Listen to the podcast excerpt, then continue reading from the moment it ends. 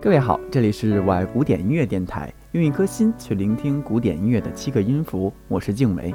这一期啊，我们来扒一扒约翰·帕赫贝尔和他的 D 大调卡农与吉格。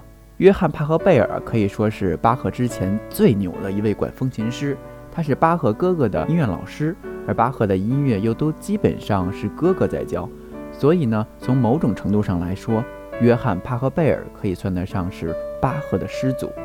约翰·帕赫贝尔大概在世的时候写过很多曲子，但是到目前为止，大多数呢都已经找不到谱子了。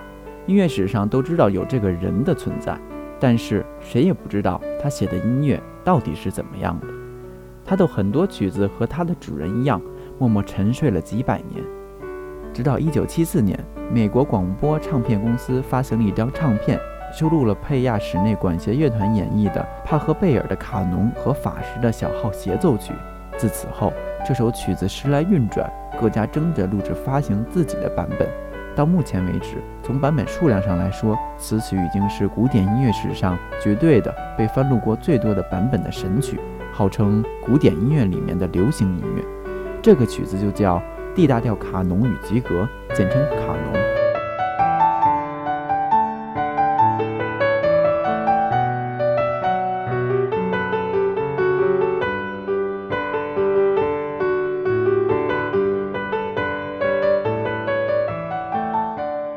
电影对这首曲子的推广起到了非常重要的作用。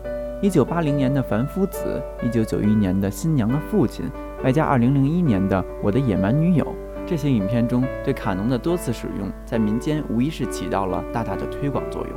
不过，《野蛮女友》中全智贤在大厅里用钢琴弹奏的那一段，确切地说是乔治·温斯顿的改编曲《帕赫贝尔卡农变奏曲》。到了最后，车太贤追赶地铁的那段啊，才更加接近本真面目。反正现在基本上所有乐器的卡农版本都出来了，电吉他版、笛子、二胡等等，应有尽有。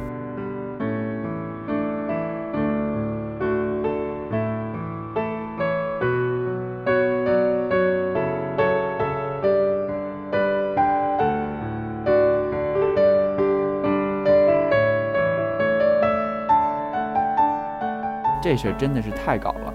曲子沉睡了百年，无人关注，突然被发现，一下子红到了极致，导致某喜剧演员搞笑恶评此曲。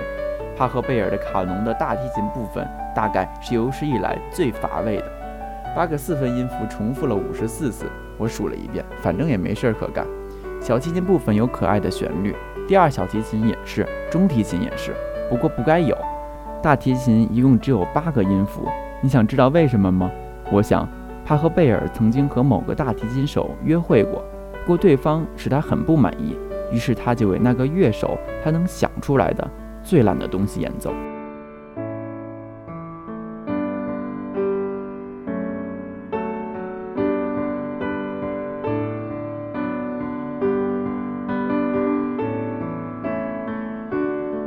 好的，本期节目就是这样，感谢收听。下一期我们一起来扒一扒杜普雷背后的秘密。这里是我爱古典音乐电台，我是静维，再会。